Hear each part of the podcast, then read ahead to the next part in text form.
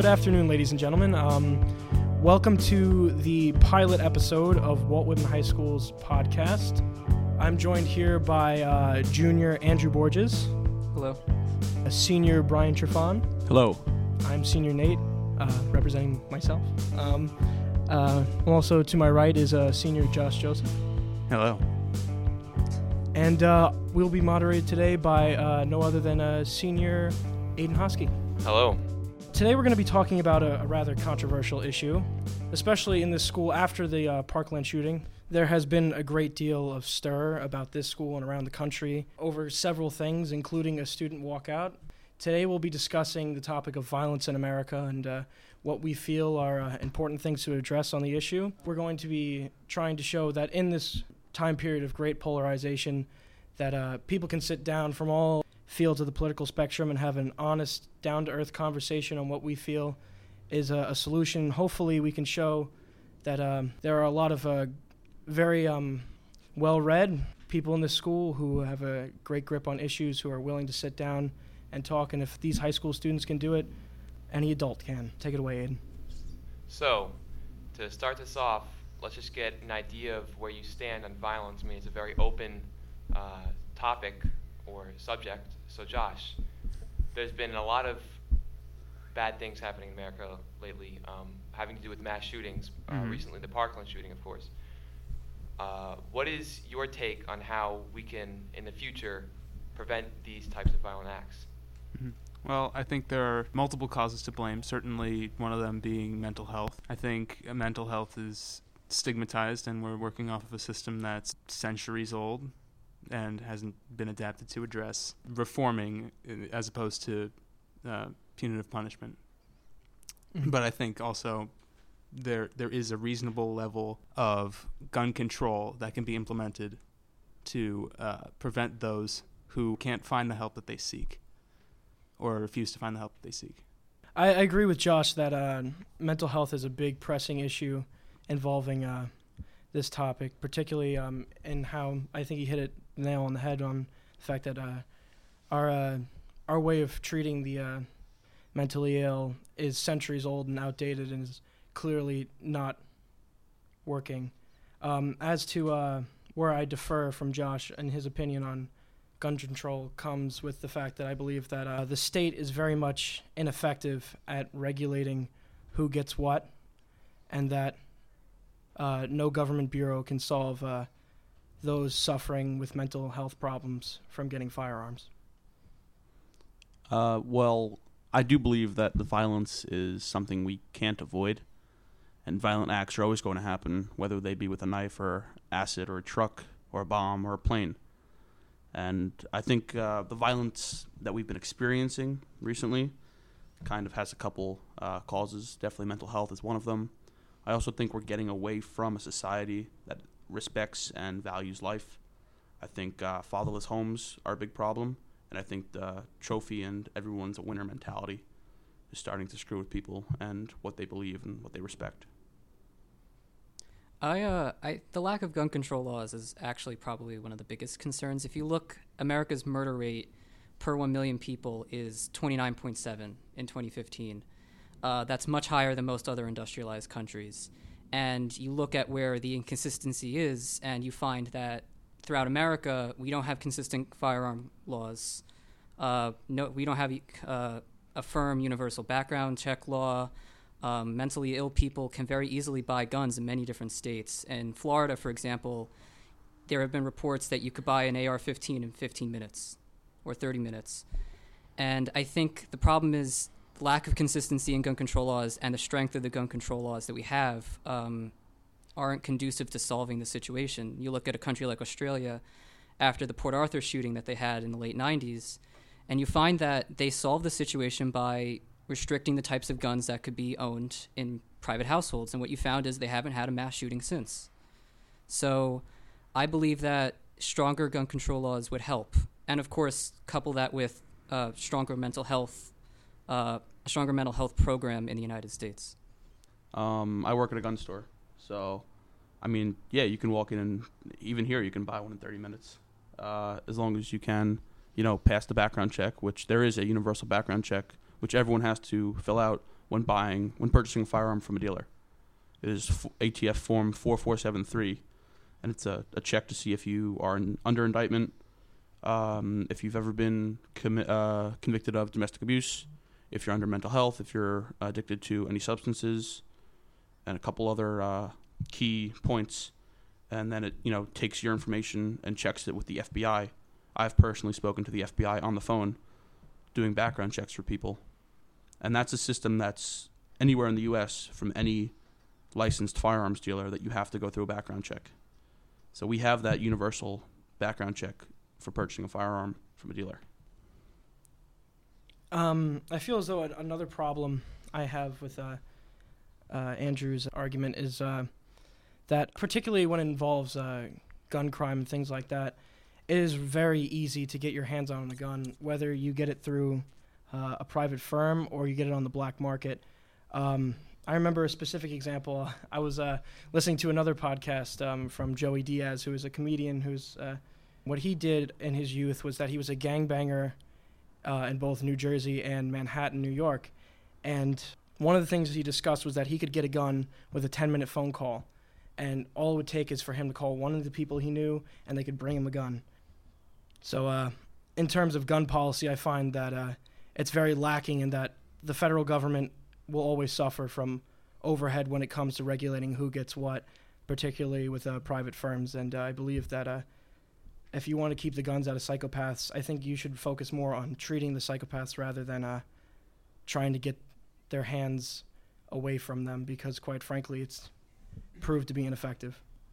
Well, there are other countries that have regulated these things. Australia has banned certain types of weapons since Port Arthur, for example, and they haven't had a mass shooting since. Yes, bureaucracy is inefficient at times. It always is. People are never perfect, and the people who run bureaucracies are never perfect.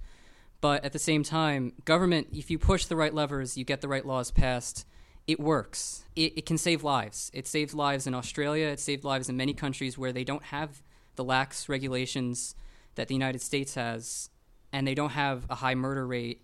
And it's not just murders, for example, it's also gun suicides. The United States has a very high gun suicide rate amongst industrialized nations. And if you can take the guns away from people, it's not going to prevent every murder. It's not going to prevent every su- uh, suicide. It's not going to prevent anybody from getting a gun illegally, but it will restrict your avenues to get them. Um, well, one of the differences between our country and Australia is that here we have a crazy amount of firearms. We have more firearms in this country that we have traced than we have people in this country. And that's just the ones we know about. Going back to the Joey Diaz podcast, funnily enough, he talked about how um, uh, if you were to buy a firearm, you could get charged with eight different murder charges because this gun's been reused over and over again. And what they do is they'll uh, they'll get the gun off the grid by exporting it to another country via the border and uh, bring it down to somewhere like Colombia, for instance, and then of course they'll use it for whatever, whatever they have to over there, and then they'll bring it back, and it's completely untraced. Really, if for instance you talked about suicide, and I think a big thing there is that if someone is suicidal, there are there are many means in which they could end their life, and I feel it's more important to address what's exactly going on in their head because a lot of these shooters, for instance, are also suicidal. You know, um, they're very consumed by this uh, nihilistic attitude, and they're very much um, detached from reality, and they feel that they're the ultimate judges of life and death. And I feel if they were properly treated, then we wouldn't have these problems. For instance, you look at uh, European countries like the UK.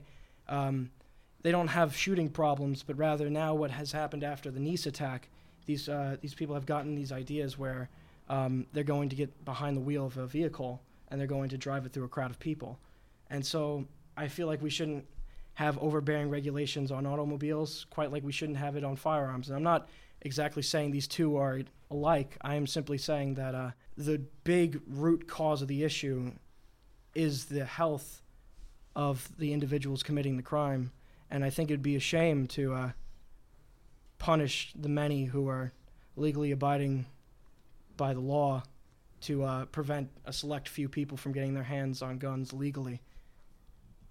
If I may. Um, I, d- I wouldn't characterize uh, taking assault weapons off the streets as punishment, but All right. Well, Uh, an I'd like assault weapon is a term made up by politicians to describe guns that are used in these shootings, and it's a scapegoat to ban a gun based on its features. Features include uh, in the recent um, bill brought to the House, the assault weapons ban of 2018. It banned semi-automatic firearms with a pistol grip, a collapsible stock, uh, a barrel shroud, a bayonet lug, or the ability to uh, accept a detachable magazine. Uh, we have that law in New York State, the SAFE Act. So it just bans a gun based on its features. It'd be like banning a car based on its color or that it has a spoiler or you know Well, power steering. in certain cases, that doesn't mean a car has the more capacity to kill people. But in certain cases, it means a gun does. Correct. I disagree with that. Um, a pistol grip is what you put your hand on Right. to hold the firearm. But not not in the case of a pistol grip. But I'm saying well, what which part? in terms of the ability, the the speed at which it can fire, or the amount at which you can fire. Like like for instance, bump stocks. All right. Well, bump stocks are. I personally think they're stupid. I mean, you can pull the trigger on a firearm faster than a bump stock works, and better because the bump stocks jam. So I mean, yeah, and the ATF's actually working on reclassifying those as machine guns. Mm. So I don't see the problem with that. But that's a whole other argument where if you chisel away at the bump stocks, most uh, gun owners feel you're going to chisel away at everything else. So, but back on track to a, f- a gun that rapid uh, fires rapidly. I rapidly mean, enough to, to commit a mass shooting effectively. you can shoot any gun rapidly if you pull the trigger fast enough.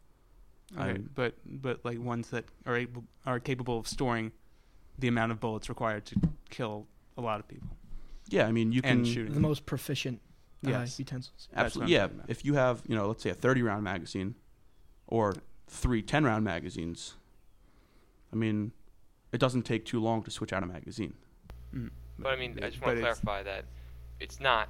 I mean, correct me if I'm wrong, but it's not as easy as it make that uh, the movies or um, video games make it out to be. Changing these magazines, correct? It's it's pretty easy. I mean, of course, they're, you know, somebody who doesn't know what they're doing could fumble around. And in the uh, Parkland shooting, Nikolas Cruz actually did use 10 round magazines. So there were instances where he did jam his firearm because he didn't know how to load it, and that pos- possibly saved lives. Um, he had 15 remaining 10 round magazines to use, but it doesn't matter if you use a 30 round or a 60 round or a 10 round magazine if somebody who wants to commit these heinous acts of you know these terrible crimes is going to do it. Mm. I don't think banning uh, the way a gun looks, banning a gun based on its looks, is going to stop anybody. But wouldn't you say that the the efficacy of using a gun, or of him being able to get his hands on that type of weapon, that assisted in the shooting? I don't think so. No, um, the AR-15 is the most popular gun. But On the, uh, like, if he were to, he, he can't knife that many people that fast. Oh no, but like the Columbine shooters used pistols, hmm Mm. But and there was a knife attack in China that left 127 people wounded and another 30 dead. Hmm So yeah. I mean, well, somebody like wants to, to, kill. I'd like to see kill. the knife attack stats, but Yeah, absolutely. I'll- pull that up for you. Happened in 2014 in China Mm. and Subway. Yeah. I mean like like knife attacks over time. Oh yeah. Um, I mean, I guarantee there's more shootings than knife attacks. It's easier to kill somebody with a gun, yes, a yeah. knife. It's, Yes, that's that's what I mean.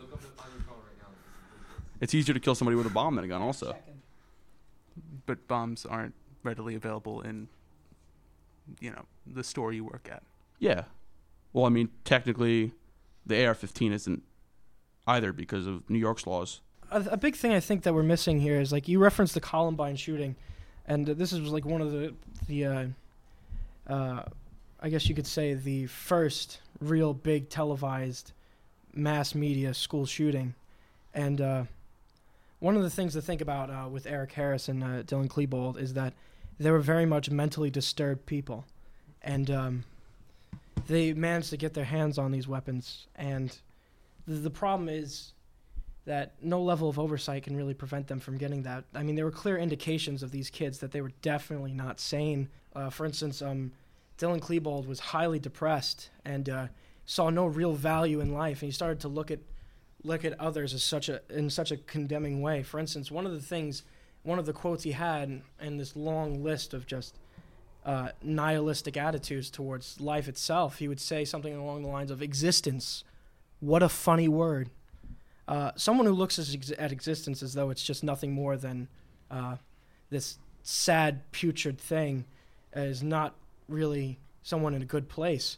And a lot of times, for instance, even in this uh, this l- most recent shooting, uh, there were clear signs that this person was definitely not mentally stable, and there were plenty of indicators that could have uh, resorted to him being uh, thrown in jail or something like that. Recording himself torturing animals, talking about shooting up the school online. He was literally on an FBI watch list. I mean, you want to talk about government uh, oversight having some level of overhead, you need look no further than the FBI's uh, uh, address on uh, the shooter. the- Uh, what's his face? Nikolas. Nikolas Cruz. Nikolas Cruz. Not only was it the FBI, but also the uh, the sheriff's department went to his Mm. house something like 36 times Mm. in a number of years, and they did nothing. They didn't take his guns. They didn't even try to take his guns. So I mean, So the problem right there is the government's not doing its job. However, the government Because it isn't there to can't. protect us. We have to protect ourselves. Hence, why we have the Second Amendment. But there should be some sort of you know, the government should be doing their job. The FBI should be doing their job. The police department should be doing their job by stopping him from doing what he did. One of the things, though, I think it, you don't even need necessarily uh, state officials and things like that to do it. I mean, it's just a community effort. I know this kid was expelled from school, was he not? Uh, his junior year of high school, was it, or something like that?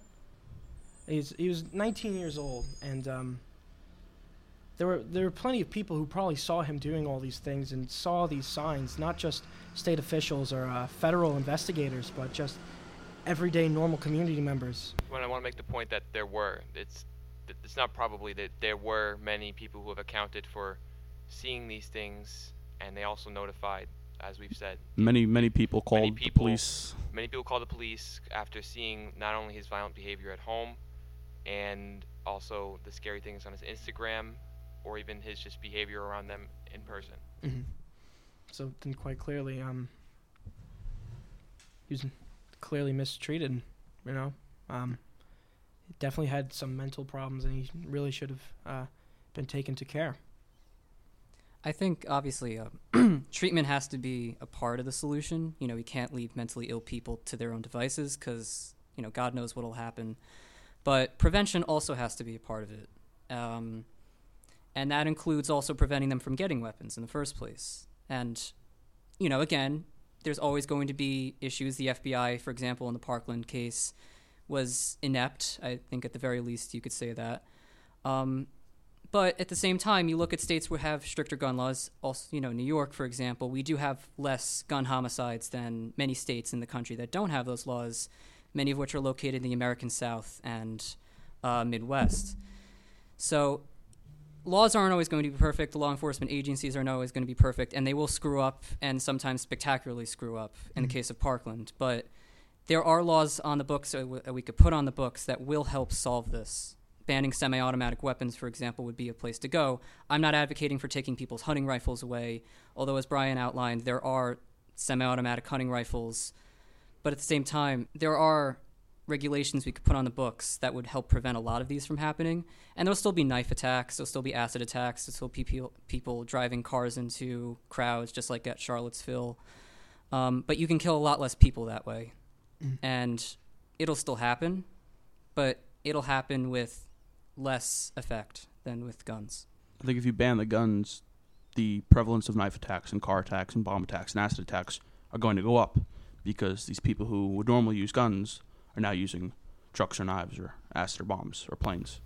Do you believe it's an inverse relationship between um, violence with guns and I believe that violence is going to happen regardless, whether it be with a gun or anything else. And somebody who can't use a gun is going to use something else. Uh, not only that, but um, I think uh, if you want to prevent these things from happening, again, background checks clearly. I mean, uh, Nikolas Cruz got his hands on the rifle legally, so clearly as, back. as did uh, Stephen Pollock in the Las Vegas shooting. So clearly, the background checks aren't proficient enough.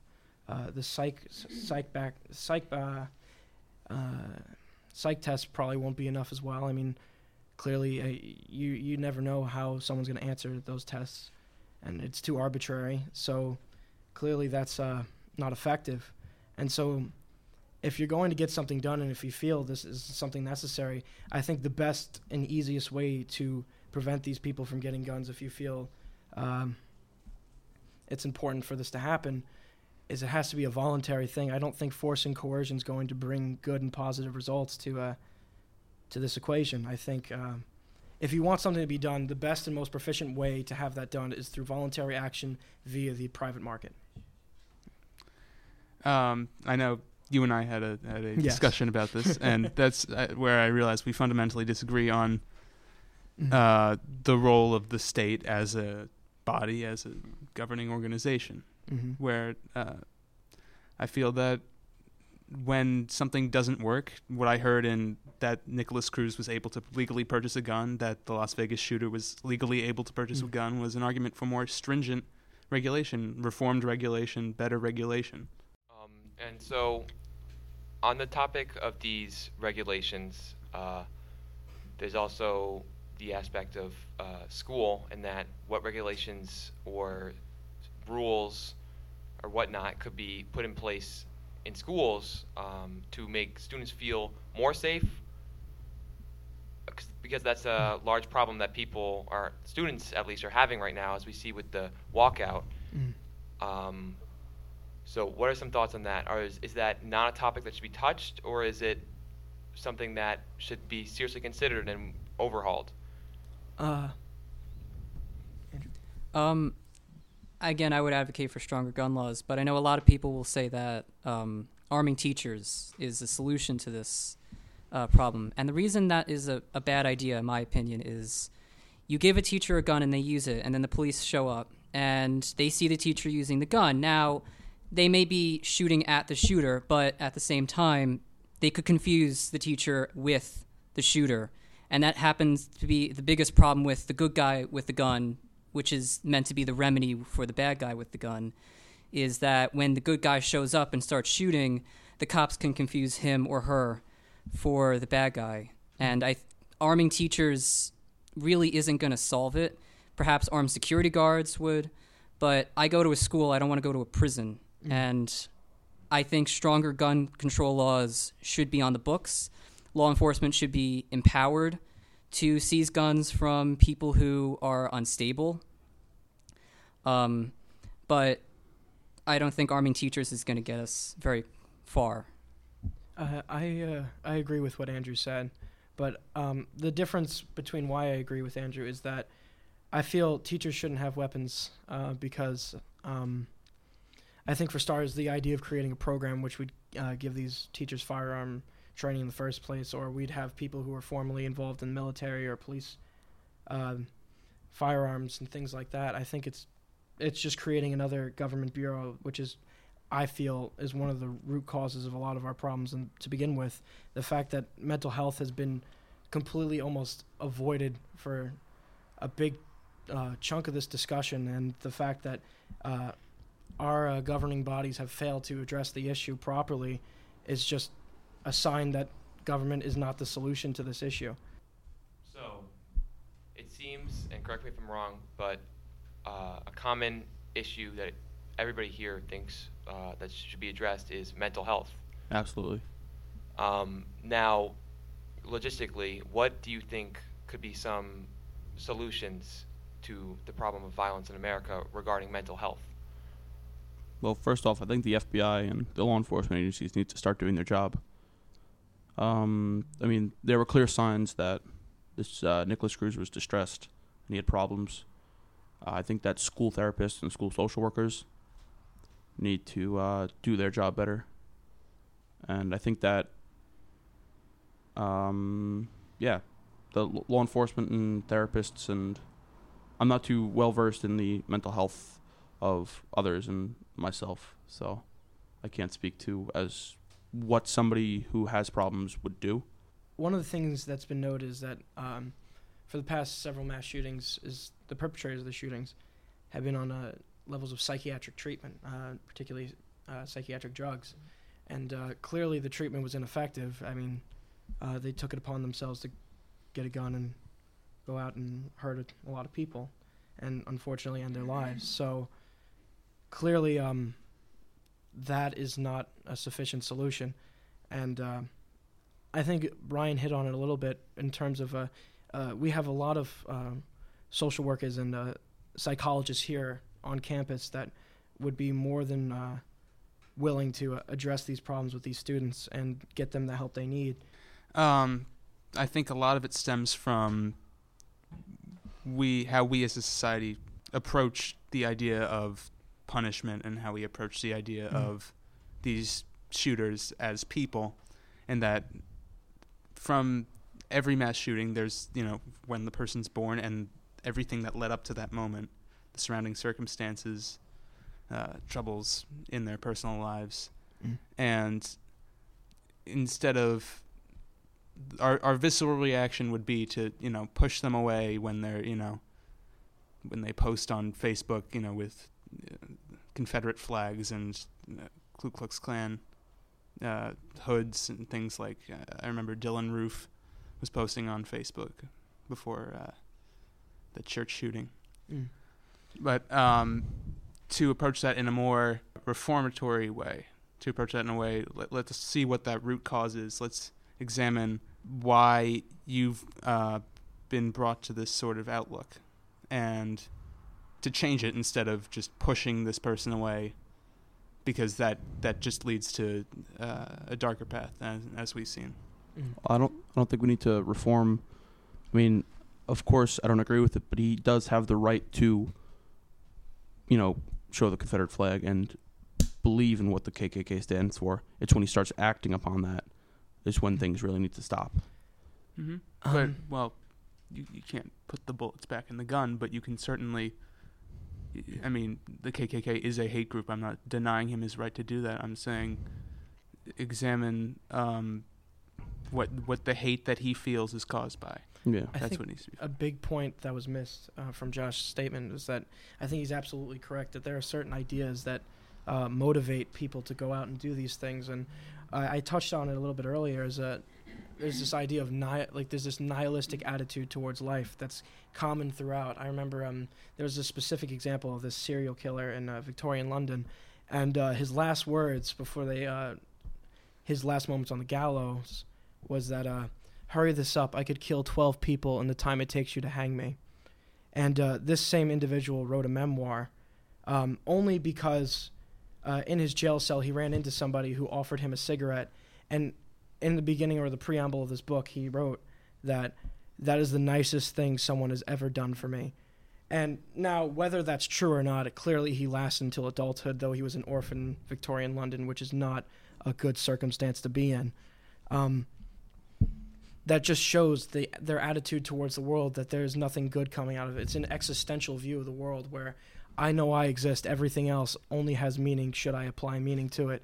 And this can be seen as a very positive attitude towards life, but it also can take a very negative turn. And uh, it can lead individuals to assume everything is uh, uh, within their grasp to judge, and they're the judge, jury, and execu- executioner when it comes to uh, the lives of innocent people. But how, how do you believe that this problem can be solved? Uh, clinical help. Uh, there's plenty of experienced clinical psychologists, especially some very well-read psychologists. Uh, particularly uh, in my experience, when I was reading uh, Jungian psychology, they talk a lot about these motivations, these ideas, um, referring to uh, serial killers and things like this. People who are psychopaths who go out of their way to hurt innocent people. Um, there's there's people much much more well versed in this than I am, but there are there are clinical psychologists who are experienced enough to give these people the necessary help they need, and uh, they are definitely human beings who have had a very rough life experience. It takes a lot to get uh, one person from being an innocent child to becoming a mass murderer. It doesn't happen overnight. Well, in some circumstances, it depends on how traumatic the experience, but there is something that I think needs to be addressed in that, and uh, that can only be done with people who are um, experienced clinical psychologists who have been doing it for decades. Now, um, on that point, I just like to put forth some information that um, Mhm. with the Parkland shooting, I mean that's the most recent one, so that's what I'm going to reference. He was ass- had a risk assessment done. Um, people came to his home, assessed him. I'm not um, 100% sure about the credentials. However, this was what they were supposed to be doing, and either their risk assessment. I mean, obviously the risk assessment was wrong because he went on to kill 17 people. However, they were there to do that risk assessment, but they they failed, Mhm. right? Yeah. How would we avoid that? Well, it, I, I think it would entirely depend on the situation in which they caught him in, because, uh, um, for instance, there's mood flashes as well, which is why you wouldn't just have someone sit down for a little bit and do an assessment, but rather you'd have them do a routine uh, visit, so you could get a full grasp at the person what you're talking to. You can't go to somebody's house for a particular moment and find out what exactly is going on in their head. I think a lot of the problem is also um, uh, stigmatization of Mhm. mental illness. In America, you walk in, you have a sore throat, you go to the doctor, you get a prescription for antibiotics. There's no stigma around it, and there shouldn't be because you're sick and you need to be healed. With mental illness, people have this perception that there is something so fundamentally wrong with me that I'm a castaway from society in that instance. So I think we need to help destigmatize mental illness to the point where people don't have shame getting help for it. Um, absolutely, but the problem in the whole idea of being that uh, someone who has a mental health problem being isolated from society, typically it's a decision of the person who is suffering with the mental health problems. For instance, somebody who's clinically depressed can lie in bed all day and do absolutely nothing, and uh, very much converse with absolutely uh, nobody.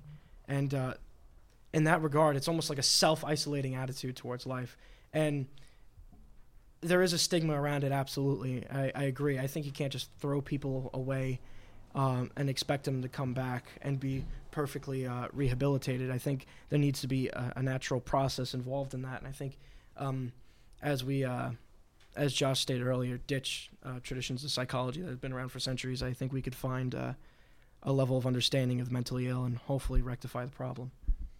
Um, so now, give your closing remarks. It, it stands to fact that states with more strict gun laws do have lower gun homicides, gun suicides. And I think that the way we address this issue shouldn't just be, you know, stricter gun laws across the board, but we should address the, the facets that this issue contains. The overwhelming number of guns in America, the accessibility of these weapons, particularly semi automatic weapons, and the mental health of our citizens. And I think if we address those issues in tandem, that we can greatly reduce the number of gun, the amount of gun violence in America. Well, um, I firmly, I, don't support gun control. Um, I think the best gun control is using two hands while firing a gun. But um, you know, definitely background checks have to be improved. I've seen people at work who I don't think should have guns, you know, pass the background check. Um, I don't think law enforcement is doing their job in this country. I think that the laws that are on the books already that restrict guns aren't being enforced. Um, I think that the laws that we do have are ancient and some of them shouldn't exist and they should be not fixed for the time we're in now because I don't support any of the gun laws. But I think that mental health is the big problem and I don't think gun control is the answer. there's always going to be a way for somebody to get their hands on it. And I feel as though if you're for gun control, it's not necessarily keeping guns out of the hands of the bad people, it's rather gun centralization. It's the idea that, well, how are you going to get these guns out of the market and things like that? How are you going to enforce these laws?